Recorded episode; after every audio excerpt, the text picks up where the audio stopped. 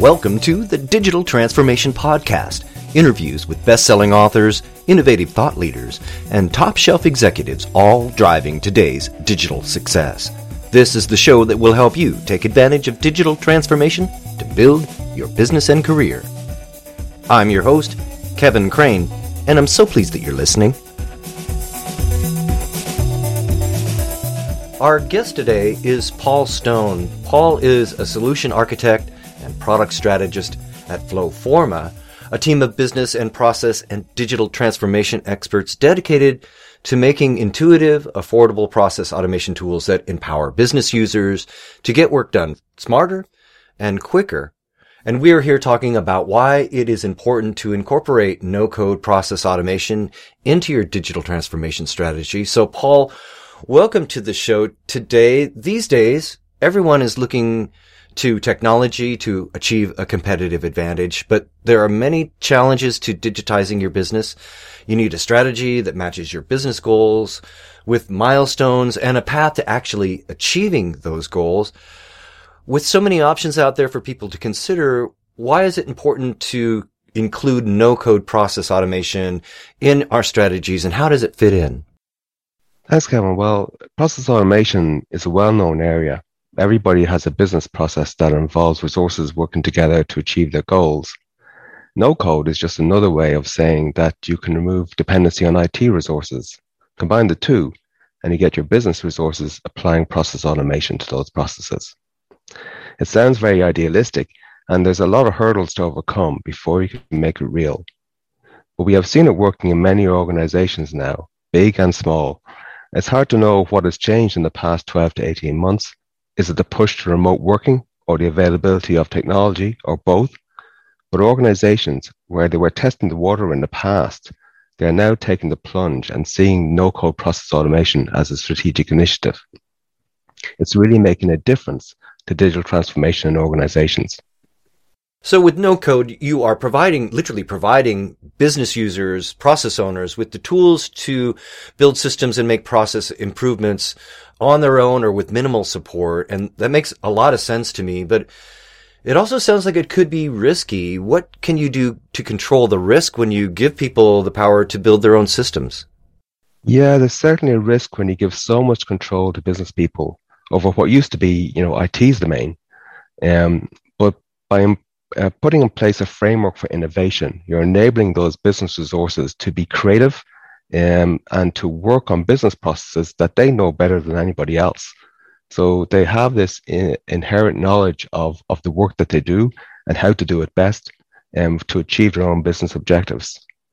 Um, but in terms of allowing them the creativity to, to build those processes, you need to put some kind of framework in place um, the first thing that we would do is we would recommend that you onboard your business resources, you train them up and make sure they, they understand what they're doing in terms of process design, but also in terms of how they're going to actually construct those IT systems using that no code system. But then IT can be involved as well, and they can have control over the environment that the business resources work in. So they can deliver um, sandboxes, for example, to uh, business people where they can play around and and be creative um, and be innovative in their process design.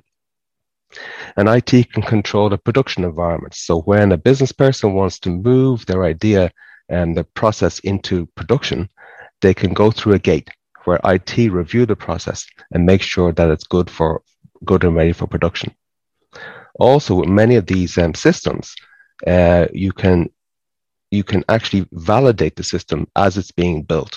So in other words, the system will have inherent ability to assist the business user in the design of the system and also validate all the, the business, um, the design that the business user comes up with. So we will check as you go along, creating your process steps, adding questions for data, uh, for example, or business rules to carry out actions like sending emails and so on. The system will actually validate everything that the business user is doing to make sure that it's right. It sounds to me like the best of both worlds. You have business owners, process owners, developing systems and being innovative.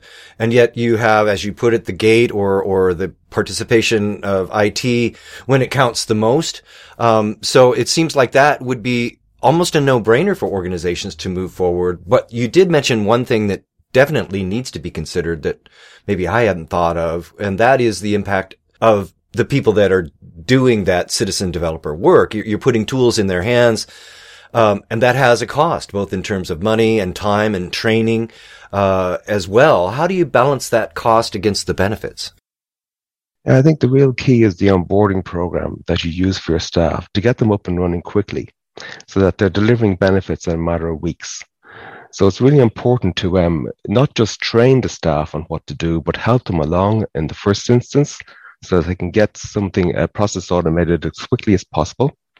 And then you can put in a, a monitoring system that actually tracks the, the processes as they're executed um, so that you can measure the benefits that they're, that they're returning. And this can be done very quickly so that you're actually putting a, let's say, a process in place in uh, two or three weeks, uh, and then you're immediately measuring the impact that's having on the business. Um, so this is something that uh, allows you to work in a very agile way. So in the past, where process automation used to involve a heavy investment um, upfront, um, modern kind of cloud-based systems uh, have a pay-as-you-go type of approach, and that you basically you can start small, um, onboard your resources quickly, get the results, build momentum, uh, and that's the way we we recommend that you implement these kind of uh, no-code process automation systems. That you basically um, get, measure the results, and through the benefits that you achieve early on, you build momentum uh, uh, for change uh, within the business. Now, I've heard a lot about no code. I've heard about low code as well. What is the difference between low code and no code? Yeah, it's a very good question, Kevin. I think if you look at um, uh, low code systems, they you will find that they still have a requirement for IT to be involved in the process of building the solution. Um, and what that means is that it adds, first of all, a cost um, to involve those IT resources, but also it slows the process down so that you cannot move in, in quite as agile a way as you might do if you weren't so dependent on those resources. But to to ha- to be able to remove IT, if you like, from the building uh, equation, you have to look at a no-code system. So a no-code system is built purely using configuration so that all you do is you configure a system without having to go and learn any kind of computer language or anything like that. And if I give you an example of that, um, I had a client recently who um, wanted to do something very simple, pad a, a, code with zeros at the front. And I showed them a single line of code that would do that for them. And they said, no, no, no, no, no, no, we can't do that. That's, that's coding. We don't do that. We don't understand that um, so I went and uh, delivered something that uh, into the system that allowed them to pad zeros by just filling in it, by configuring a form, and they were much happier with that. So it's uh, it's the, it's basically the the difference between requiring an IT resource um, or being able to do it on your own. We were chatting a bit before the show, and I was mentioning that listeners often tell me that they struggle to get the support and buy-in that they need, both from IT and perhaps at the C-suite level. Uh, really, they struggle to get the, the, the resources that they need to truly innovate. Do you feel that a no-code approach is one way to overcome that sort of organizational gap? Yeah, absolutely. I think with a no-code approach, you you give people the ability to become to be creative with the way that they work. And um, because the problem with IT, having IT resources involved, is that it adds a kind of a bottleneck uh, and it slows everything down. And there's lots of um, procurement uh, processes in place that you have to go through to get those IT resources allocated and so on. So I think if you adopt a no code approach, you can become much more creative um, and you can demonstrate the benefits very quickly. Uh, I think that's really key. And, and where a lot of digital transformation pl- um, programs falter is that they don't de- demonstrate the benefits quickly, and that means you lose momentum. Mm. So if you can if you can actually have the agility to go in and build a solution yourself in a in a matter of weeks uh, and show the benefits um, very quickly, it helps to get support from stakeholders and C level resources because you're showing the, the the nature of the of the impact that you're having through innovation. Um, and as I say, in a lot of digital transformation programs that use um, uh, traditional approaches for transforming a business, um, it it's just it's a slow process, and without early benefits, it's difficult at C level to mm. justify further investment. Oh, that's a good, that's a really good point. Looking for those kind of quick wins. Can you give us an example of where I might find those quick successes and build that credibility and support? Yeah, absolutely. Um, we see no code being used in a wide variety of industries across the globe. Um, and while there is no one specific area, um, there are many different um, process types that are being digitized. So, for example, product development, which is the stage gate process, you can quickly um, put together a solution for product development using a no code system. Um, but also, there's other areas as well where we where clients are seeing real benefits, such as the ability to involve external parties in your process. Um, so, at the moment, you may be, for example, exchanging emails with your external parties you can simply, um, using um, Flowforma, for example, you can simply uh, have a step in the process allocated to an external party. So it's it's having that ability to um, externalize the process is, is really critical.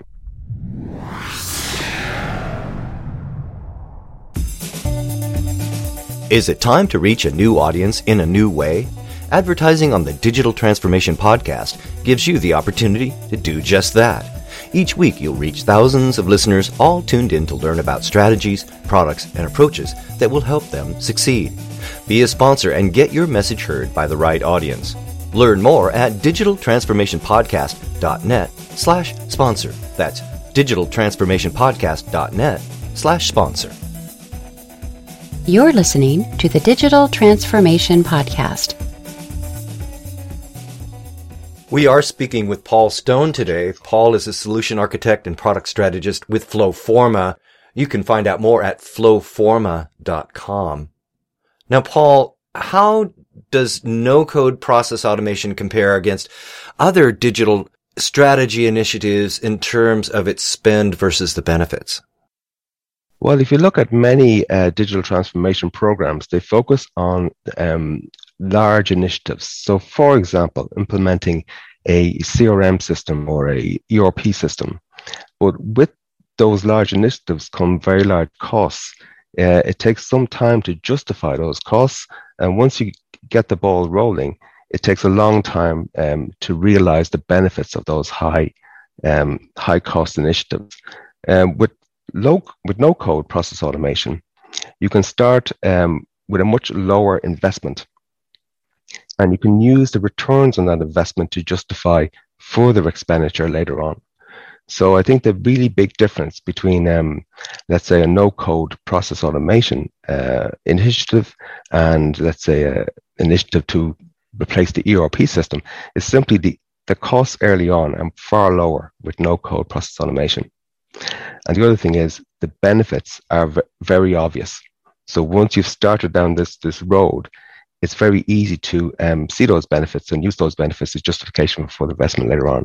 Well, let's talk about those benefits. What about some of some of the softer benefits? I, I can see how it may save time. I might uh, offload a, a burden from IT, but how does it help me improve the performance of my business, the intangibles? Does no code improve things like customer service or employee experience? Absolutely. And there's several aspects to that. First of all, what the no-code process automation movement allows you to do is be very agile and respond, for example, to your customers' needs. Uh, and as those needs change, you can quickly change your processes to adapt to um, to your customer base. so it's a great way of uh, be, being very agile and adapting to your customers and your suppliers and your employees' needs as well um, to make sure that your processes are aligned with those. And if you have processes that are aligned with your, your customers' expectations or exceed your customers' expectations, obviously that's going to uh, improve your customer experience, improve your customer level satisfaction. In addition to having the ability to involve the customer in the process, um, makes a big difference as well. The, it increases your efficiency, obviously, but it improves your customer experience as well because the customer sees the results of their actions. So let's say um, you send a customer a, a, link in an email, they click on the link, they fill in their uh, survey or their order request, and then automatically they get an update back that uh, the, the request is being processed and they can track that request as it, as go, goes through the organization, through the business process. Um, it really makes a difference to a customer that their needs are being met. Also, there's uh, other intangibles as well. Like if you look at um, uh, many of our customers use Flowforma for interacting with their suppliers um, because you can involve external stakeholders. So your suppliers can actually send you information and they can apply, for example, to be onboarded in, uh, as a supplier to your organization. Uh, they could also um, enter in um, purchase order details and so on and uh, invoice details directly into, into the system and be per- active participant in the process. The same effect goes for employees. Uh, employees as well. The interesting thing about employees is that you can obviously obviously automate your business processes in relation to employees, like um, your HR processes and so on. But the other thing to say is that employees also benefit from being empowered. They they feel that they've really achieved something when they've built their own system, and they can measure those benefits, uh, and it can really make a difference to their level of satisfaction with the company that they're actually being they're able to implement processes that are directly relevant to them, that they feel a, a level of ownership on, and ultimately, um, those processes and the improvements in those processes benefit them in terms of achieving their own uh, objectives. That's a great point, Paul. You have now employee buy-in and ownership of that new system or that changed process. Uh, often process owners or workers, frontline workers feel imposed. Uh, there is an edict that comes down that we will now use a new system or maybe IT comes through and says everything's going to change. And you can get to a point where people are actually resisting that change. But what you're saying with this approach is that now the very people that are using the new systems are the ones designing it. And so they have an intrinsic buy-in and embracement of the new way of working that then brings about even further benefits than ever before. Yes, absolutely. And certainly we've seen in our customer base um, a real change in the attitudes of people who are building processes. The fact that they feel that they own the process, that it's their baby in effect, um, really makes a difference to not only the better design of the process, but also the adoption of the process because they will cooperate with their co-workers to get that process adopted in the business. And of course, an adopted process is, is a process that's delivering those benefits at the end of the day. That's right.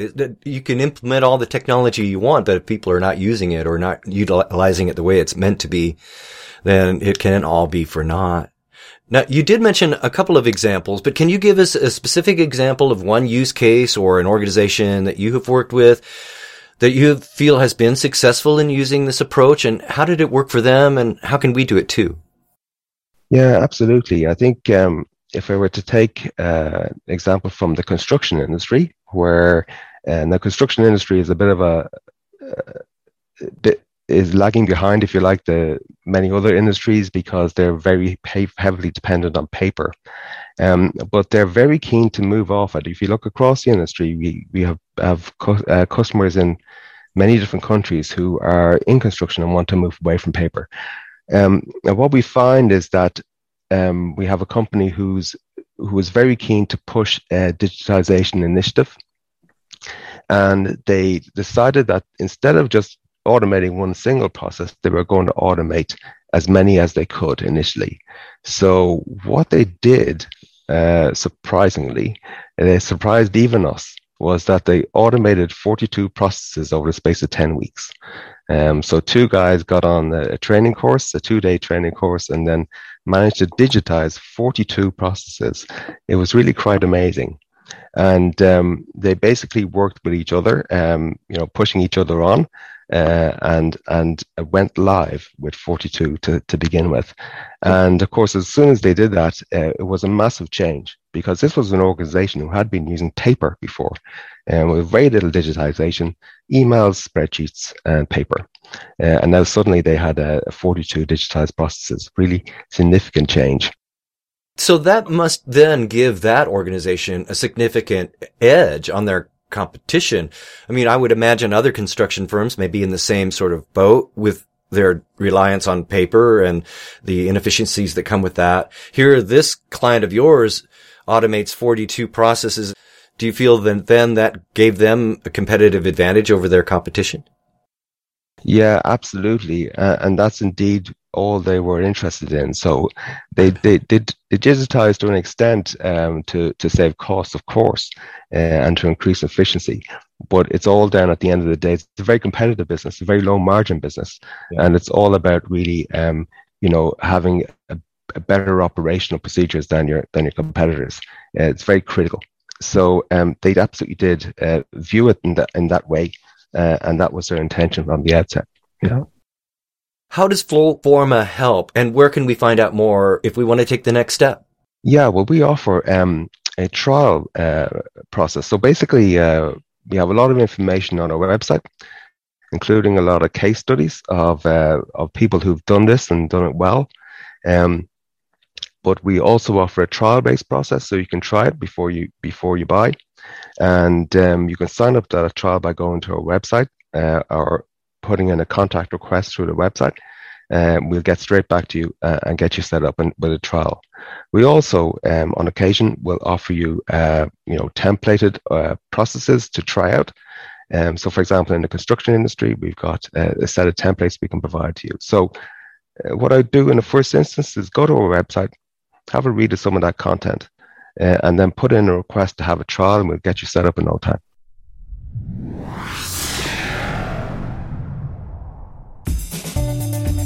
Do you want to be a guest on the Digital Transformation Podcast? Well, it could happen when you join our Knowledge Leadership Circle. Tell us about your ideas and advice. What technologies and solutions do you recommend? And how can our listeners benefit from your approach? Be a guest. Find out more at digitaltransformationpodcast.net slash guest. You're listening to the Digital Transformation Podcast We have been speaking with Paul Stone, solution architect and product strategist at Flowforma. Find out more at flowforma.com. Now, Paul, we have reached the action item round of the show. I like to ask for action items that we can do to take uh, advantage of your ideas and advice. Can you please provide us with three quick bullet point suggestions that our listeners can do to begin to take advantage of your ideas and advice? Yeah, first of all, I'd look to see um, uh, look to identify business processes in your organization, which, if they were digitized, would have a real impact. And we always talk about, you know, people should look for Captain Obvious, the, the processes that are there that everybody participates in, but right now are run on paper and spreadsheets and email chains. Those processes are ripe for digitization. So go and find out what those processes are and maybe map them out. Have an initial stab at, at what the process actually looks like on a piece of paper. The next thing to do is contact Flowforma. Go and um, go to the website, sign up for a trial, uh, and talk to us, and we will help you digitize that process. The next thing then is to champion the process. So, what does that mean? Well, basically, digitization um, is often something quite new to a lot of companies. Um, they're running on these traditional methods of communications like emails and so on. And to move to a digital, truly digital process is, is a cultural change. So what we need to, to help that cultural change is you as a business person need to sponsor this initiative inside your organization.